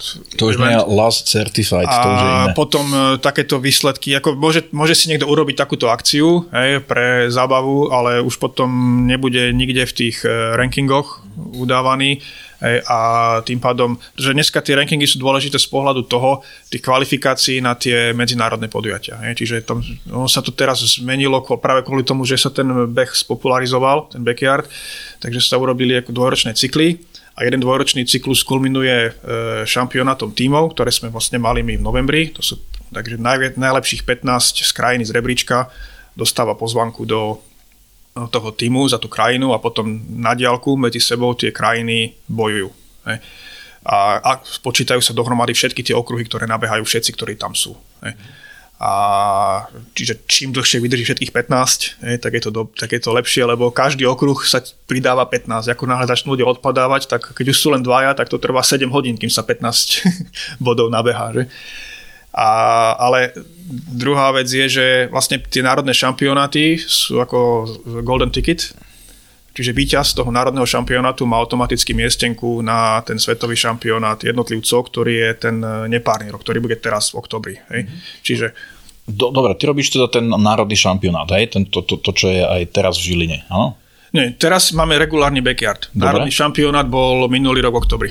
Okay. čiže to bolo pre tých 15. Teraz máme regulárny, regulárny Dobre. backyard. Dobre, a okrem teda toho šampionátu a tohto, čo robíš teraz, je ešte nejaký pretek takýto na Slovensku v tomto formáte, v tom backyardu? Ako nie je a myslím si, že na, také, na takú malú krajinu by to bolo aj kontraproduktívne, pretože Uh, ako keby sme tu mali 500 ľudí, ktorí to behajú, hej, tak ako napríklad že v Švedsku alebo v Belgicku, kde to behajú tisíce ľudí, tento formát, tak tam reálne tých behov potrebujú mať viac, mm. hej, aby si všetci zabehali, hej, lebo sú nejaké kapacity, ktoré sa nenafúkujú, ale kým je tých ľudí málo, tak potom uh, aj tak si budú ľudia vyberať ten, kde prídu tí najlepší, lebo ak chceš mať dobrý výsledok, tak potrebuješ mať aj dobrú konkurenciu. Hej? Lebo keď si jeden dobrý a chceš dať 60 kôl, tak nedáš, kým nemáš ďalšieho, ktorý s tebou pobeží 59. Hej?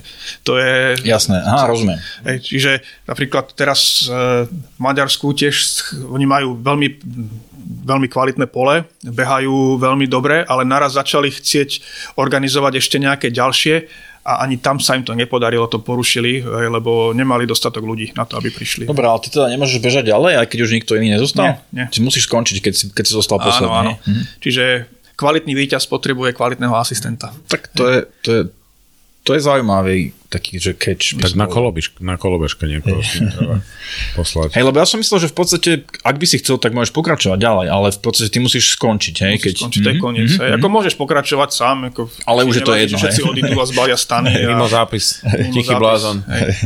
Nejde na ryby, ale ešte no. beha ďalej. A okay. hlavne je dôležité aj to, že my vlastne nemôžeme mať nikoho s tými ľuďmi bežať. Hej? Čiže ty, keď je nemožné, teda je to možné, hej, ale bolo by to proti pravidlám a tie výsledky by neboli uznané, keby sme napríklad my do toho vložili, že od, e, my začneme v piatok o tretej a že v sobotu o tretej na tej istej trati sa pobeží 12 hodinový beh, hej, že urobíme. A naraz tam pridáme ďalších 20 ľudí, no, tak to už by bolo považované za nedovolenú podporu. Za pacerov nejakých. A, áno, a tým pádom by boli anulované tie výsledky. Sice my by sme si mohli vyhlásiť víťaza, ale nikto by nám ho neuznal. A keď si hovoril tie tikety a neviem čo všetko možno. Ja som tam tuším, niekde sa dočítal, že keď si strašne dobrý, úspešný, že môže dostať pozvanku aj na legendárny Barclays maratón. Čo sa týka Barclays maratón, tak to si musí každý zistiť sám, lebo tam na to nie sú nikde opublikované žiadne informácie, kto tam chce ísť, tak si musí... Tak som to niekde načítal, že keď si v Backyard Ultra nejak, neviem, niečo, že môžeš od Laza dostať pozvanku. Áno, áno, tak. No len či by si chcel, vieš. Lebo... byť neúspešným finisherom. Hej. tak zase u toho backyardu je neúspešný každý okrem jedného, alebo všetci. Hej. A tak je to otázka, otázka pohľadu. Tak u nás mm. majú na medailách napísané všetci DNF. Okrem toho prvého, ten dostane trofej. Áno, áno, tak ja hovorím, že je to otázka pohľadu, ako sa každý k tomu uh, pozrie, že prečo tam šiel, s akým cieľom. Áno. Chápem pravidlá a tak ďalej. Mm, ty si spomenul to, že aká je tá komunita niekde na západe, na severe Európy, že tam proste behajú, behajú ľudia ten formát mm, a že by pre Slovensko eventuálne to bolo kontraproduktívne, lebo som pochopil, že asi tu tá komunita nie je až taká veľká. A teraz moja otázka je, že koľko tebe príde ľudí? Teraz máme 81. A mal si v uplynulom ročníku? Prvý ročník bolo, 30, bolo 40 prihlásených, 35 alebo 37 reálne začalo a minulý rok sme mali 75 a 71 začalo. Čiže teraz si v podstate oproti minulému roku plus 6 ľudí, ak som to správne no, vypočítal. áno, rozdiel bol napríklad ten, že minulý rok sa nám ponahlasovalo oveľa viacej, ale ako pod, ako, že nahlasili sa, ale nezaplatili a neozvali sa. Tento rok sme tiež takých mali celkom veľa, ktorí sa prihlasili a potom úplne prestali komunikovať a nič, takže ani nenapíšu, nepovedia, že...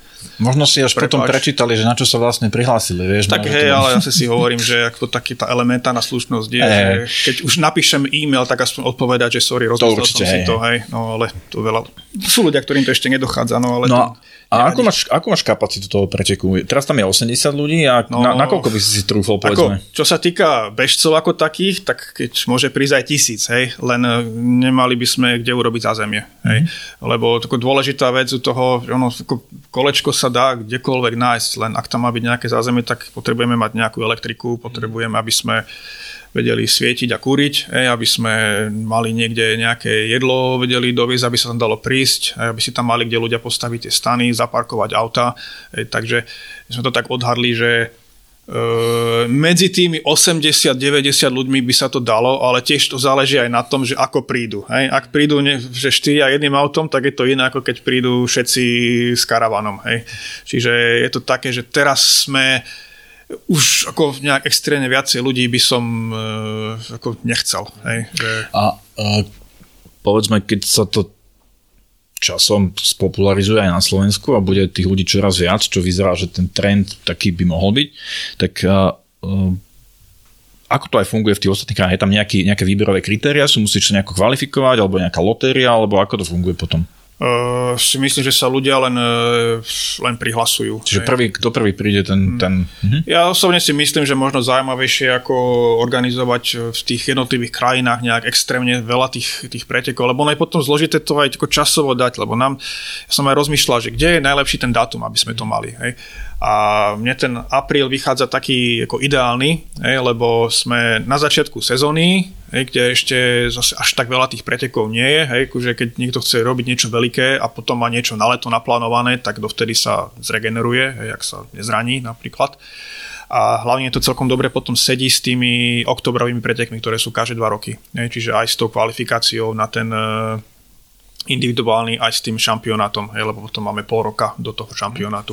Ako, je ich veľa, dajme tomu, že sú aj v septembri, ale ako septembrový termín je ako v celku na nič, lebo to, tam zase už neprídu tí, ktorí majú ísť na ten šampionát, hej, lebo je to také, ako, takže skôr si myslím, že do budúcna sa viacej bude ako mixovať, že budú, sa, budú ľudia, ktorí už to nebaví na jednom mieste chodiť k susedom hej, a od susedov prídu niekde inde. Ako my už teraz máme E, tam veľa Poliakov, máme tam bežca z Rakúska prihláseného, máme tam veľa ľudí z Čiech, čiže už je to také, že už e, ako podľa mňa ich prilákalo aj to, aké sme tu mali výsledky, že si povedia, že tu sa dá zabehnúť, lebo máme tu dosť e, bežcov, ktorí už majú odbehnuté, čiže keď prídeme sem, tak nepôjdeme po 20 hodinách domov, že už nikto nepobeží.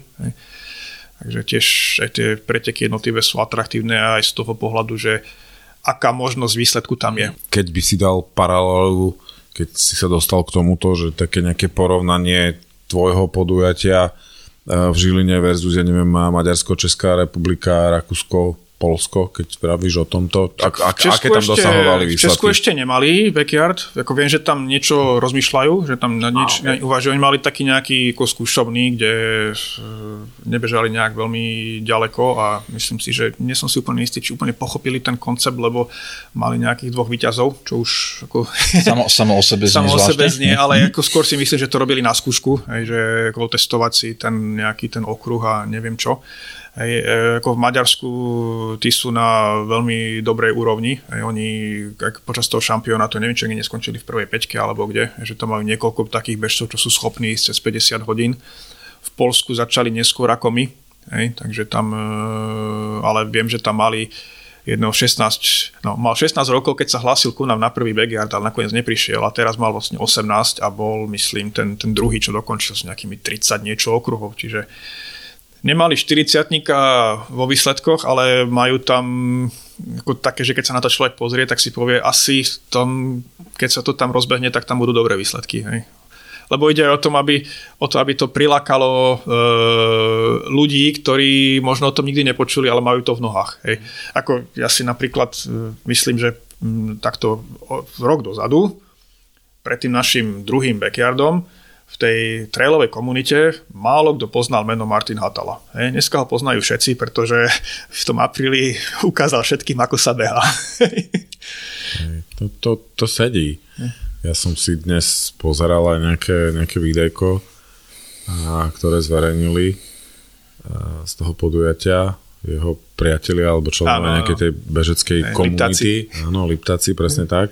Možno sa spýtam zle, ale, ale predsa len, lebo možno, že to nevyhodnocujem správne, ale nie je to, nie je ten, ten backyard ultra formát o, o tom, že počas e, korony sa neorganizovalo iné, tak si ľudia možno dali takýto formát, lebo sa to organizovalo rôzne. Ja beriem tú formu toho, toho laza, ktorý to aj nejak poviem, že zastrašil a, a zoficiálnil až teda do nejakých takých, že svetových ako keby nejakých šampionátov virtuálnych a, a podobné veci, že je to formát, ktorý prežije?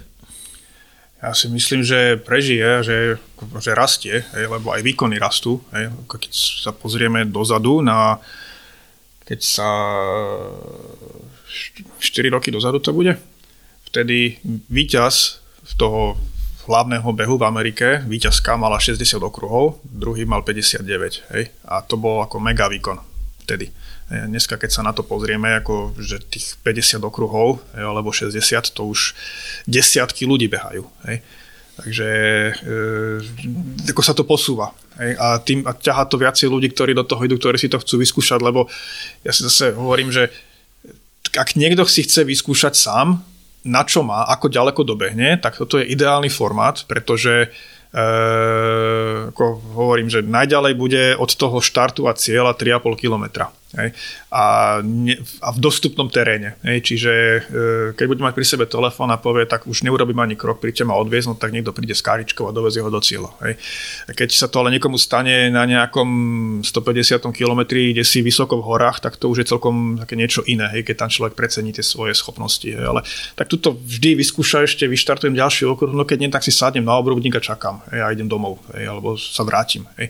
Že e, je to taký, by som povedal, že ako má to samozrejme svoje rizika, lebo ľudia idú na limit, hej, ale je to relatívne taká tá bezpečná forma toho si testovať svoje limity, lebo hm, stále som blízko ľudí. Hej. Dáva to zmysel a potom čo zase... je no. ako produkt tej korony je práve ten šampionát na diálku, hej, lebo on vlastne vznikol, e, počas korony sa to bežalo virtuálne a bežali tu ľudia sami doma po bežiacich pásoch alebo si našli svoju trasu a dávali to dokopy, pretože vtedy sa nemohlo cestovať, nemohlo sa nič organizovať. Ale práve preto, že aký ten, vtedy ten, e, tá akcia mala sledovanosť, že to ľudí strašne chytilo a zaujalo, tak vtedy práve Las dostal to nejakú myšlienku, že asi by sme z toho mohli spraviť ako regulárny šampionát, keď sa to vráti, že budú medzi sebou behať tí ľudia v tej jednej krajine, lebo logisticky je nemožné to zorganizovať na jednom mieste. To je strašne veľa ľudí, aj cestovania, aj všetkého na jedno okruh, ale tým, že medzi sebou budú na jednom mieste ľudia behať o svojho šampióna a virtuálne na diálku budú bojovať ako krajiny.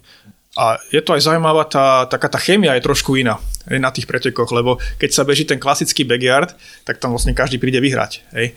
A ak chceš bežať dlho, tak potrebuješ prehovárať ľudí, ktorí idú, nech ešte bežia, lebo inak si ten svoj rekord neurobíš. Hej. Ale stále ako tvojim cieľom je poraziť tých ľudí za tým. U toho šampionátu tam, tam to bolo aj vidno, ako tam držali všetci spolu. Hej. A išlo, každý chcel, aby ešte aspoň jeden okruh každý dal. Hej, že tam išli ľudia úplne, podľa mňa niektorí išli za to, čo by išli, keby bežali iba sami na seba. Hej. Tam boli niektoré tie dobehy, to vidno na tých videách, že to bolo úplne na doraz. A bolo to krásne. Ako rozumiem, má to svoje, svoje špecifika. Rozhodne je to niečo, čo eventuálne sa oplatí uh, skúsiť. Povedal si nám pred nahrávaním, že si dnes alebo včera uzatvoril štartovku. Dneska na, na, Tak, dnes je uzatvorená štartovka na tohtoročný uh, Big Bears Backyard uh, Ultra v Žiline, tak nám len povedz pre eventuálne pre tých, ktorí sa chcú prísť uh, pozrieť, kam a kedy sa majú dostaviť? Začíname 21. apríla na vodnom diele e, pri lávke uprostred vodného diela pri pizzerii a myslím si, že končiť budeme niekedy v nedelu. 21. apríla o, piatok, o 3. po obede. O 15. po obede a kružiť možno aj do stredy. No. Uvidíme, že... No, do nedele určite. Je predpoklad, sú prihlásení nejakí borci, ktorí majú predpoklad bežať dlho? Áno tá štartovka je neskutočne nabitá. a je tam strašne veľa takých, ktorí už prisahali trikrát, že už nikdy neprídu a sú tam. Takže... a je, bude eventuálne nejaký živý vstup niekde, nejaký YouTube, Facebook, Ako na našom podobné? Facebooku uh, budeme dávať ako pravidelne nejaké, Dobre. naťahovať tam videá. Ako či tam budeme dávať niečo naživo, to ešte záleží od kapacít, ktoré na mieste budú, ale určite budeme dávať uh, také nejaké reporty po nejakých vždy, keď sa niečo zaujímavé stane, aby ľudia vedeli. A bude, bude časomiera, bude link, takže sa bude dať sledovať na diaľku, že čo sa deje. Dobre, nech ťa Peťo Juričko neprizabije, tak za chvíľku ťa pustíme, ale predsa len ešte z tej stránky a, organizátora organizuješ aj nie backyard podujatie pod rovnakým názvom Big Bears, ak teda Áno, aby sme správne. ľudí viacej domotali, tak máme ešte jedno Big, Big Bears Ultra, ale to bez toho backyard, že teda, no máme, budeme mať. Mali sme zatiaľ iba taký testovací nultý ročník, kde e, prišlo 17 odvážlivcov pomôcť otestovať trasu. 7 sme došli až do cieľa. Tak teraz e, je to okruh okolo Žiliny. E, menej každý kopec, ktorý za niečo stojí pri Žiline na trase. E, začína, a tak? No začína sa tak opatrne dubňom a straníkom a potom sa tak, aby sme zničili tie rýchle nohy, ide po takých lúkach až do Belej a potom kolmo hore z Belej. E, skoro až na hrebeň, ale po, tak ide, potom po hrebení traverzom sa ide po Glanovke na Snelovskom sedle a odtiaľ sa to potom otočí hore na Kriváň a e, na Veľký na Malý a na Suchý. Dole do Nezbudskej Lučky, tam potom nejakým spôsobom budeme musieť prekonať chýbajúci most a... Preplávať. Tak, napríklad, alebo prebrodiť ako na Western States. Ako, ako som chcel povedať, treba buď člny, alebo lano natiahnuť, to bude presne Western States. No, to ešte uvidíme. Ako možno, že nám ho aj postavia dovtedy, ale tako, to, toto nás nemôže tam nejak zaskočiť. A potom sa pokračuje e, hore cez, cez rozhľadňu Špicák a ide sa na Minčol, ku Kryžave, dole do Turia, ale ešte predtým sa Čipče musí vyliesť a potom ponad, potom sa potom oficiálne brodí Rajčanka a ide sa ďalej na Skalky, na Žibrit a potom ten krásny hrebeň Sulovské skaly dorazí všetkých, ktorí ešte nedorazilo to, čo bolo predtým a pekne cez hradisko nazad do Budatina. No, cez Žilinu. Keby si mal pre teba tajný tip, Vieš, ktorá, ktorá zložka nášho vojska vždy je všade vyslaná do každej jednej krajiny? Ženisti. Ženisti, tak ponton. A tak tých, toto už bolo asi 10 ľudí, ktorí no, hovorili, že no. zavolajte ministrovi národnej obrany. Daj nám e, eventuálne ešte nejaké parametre, že kedy a čo to teda tento no, okružťok, ktorý si tak vymenoval, kedy, čo to obnáša? Kedy? Prvé kedy je, registrácie budú spustené budúci týždeň teda od 3. apríla, ak mm-hmm. teda nejaké... Toto už je pondelok. Mm-hmm. No, ak teda ešte nebudú nejaké technické problémy s tým spustením registrácií, lebo niektoré veci sme čakali na poslednú chvíľku ešte, aby sme tam mohli do toho dať. Ale začiatkom budúceho týždňa a pretek bude 23. 24. septembra a máme 4 podujatia v rámci toho. E, je tam 118 km, 6300 metrov, to je ten kompletný okruh, potom bude plus minus polovičný, je to asi 62 km a 3000, asi 600 alebo 3800 metrov bude sa začínať zo Strečna a pokračuje sa po tej istej trase, takže cieľ opäť Budatine. Budeme mať 20 km len z Budatina tam a nazad, hej, E, niekam smerom k straníku a cez Dubeň a naspäť, to je približne 600 metrov prevýšenie a plus bude v prípade zájmu štafeta. Mm-hmm. Tá bude na tej kompletnej trase a e, tam budú 4 úseky plus minus e, podobné na náročnosť. Niektoré možno kratšie s väčším prevýšením, niektoré dlhšie s menším prevýšením, ale tak, aby to bolo tak rovnomerne rozdelené. Odovzdávka nakrývaní treba tam vysť po, po, po svojich... E, to nie, nakrývanie nemôžeme odovzdávať, lebo potrebujeme mať jeden komplet segment v rámci e, Národného parku, aby sme sa vošli do limitov. Hey, to sme, som, aby sme veľa ľudí nevyslali. Hey, samozrejme, som len, som len žartoval. Veľmi pekne ďakujeme. No, budeme držať palce, aby, aby sa jednak podaril e, a, ďalší ročník, to znamená tohto ročný a, Backyard Ultra, Čiže Big Bears Backyard, Backyard Ultra 21. 1. apríla o 15. hodine v Žiline na Lauke pri pizzerii. Tak. Dobre. Pri Lauke. Pri, pri Lauke, tak. Takže som si zapamätal, takže hoci sa už podľa všetkého nedostanete na štartovku, pokiaľ máte aj záujem pozrieť si a vychutnať si atmosféru takéhoto podujatia, tak e, určite doporučujeme prísť. No a v prvom oficiálnom, teda potom nultom testovacom, veríme, že či s lávkou alebo bez lávky dobre dopadne aj ten Big Bears Ultra bez backyard, ktorý sa bude konať v septembri. V septembri 23. 24. Takže trate 120 118, 62, 20 a, a štafeta. Prípadne štafeta. Tak uh, držíme palce a držíme palce samozrejme aj uh, mimo zápis, lebo to už bude neaktuálne, keď to pustíme vonku, ale dnes na polnoc a celú sobotu, nech všetko dobre no, dopadne. No to hlavne držíme palce tebe, Aj to, to, o mňa nejde. No ale samozrejme, uh, Miloš, držíme palce aj tebe v tvojich nielen organizátorských, ale ešte aj bežeckých. Hej? Keby si kamkoľvek chcel zavítať, tak uh, jednak sa tam radi s tebou stretneme a, a nech sa ti tam tiež darí. Hlavne zdraví a nech ťa to ďalej teší. No, ešte si tam vždycky, zatiaľ si tam ešte na leto vždy niečo plánuje. Aj, treba. Dobre, ďakujeme teda veľmi pekne. Uh, ďakujem za pozvanie. Veľa šťastia a tešíme sa teda niekedy na budúce. Ďakujem. Ahoj. Ahoj. Ahoj.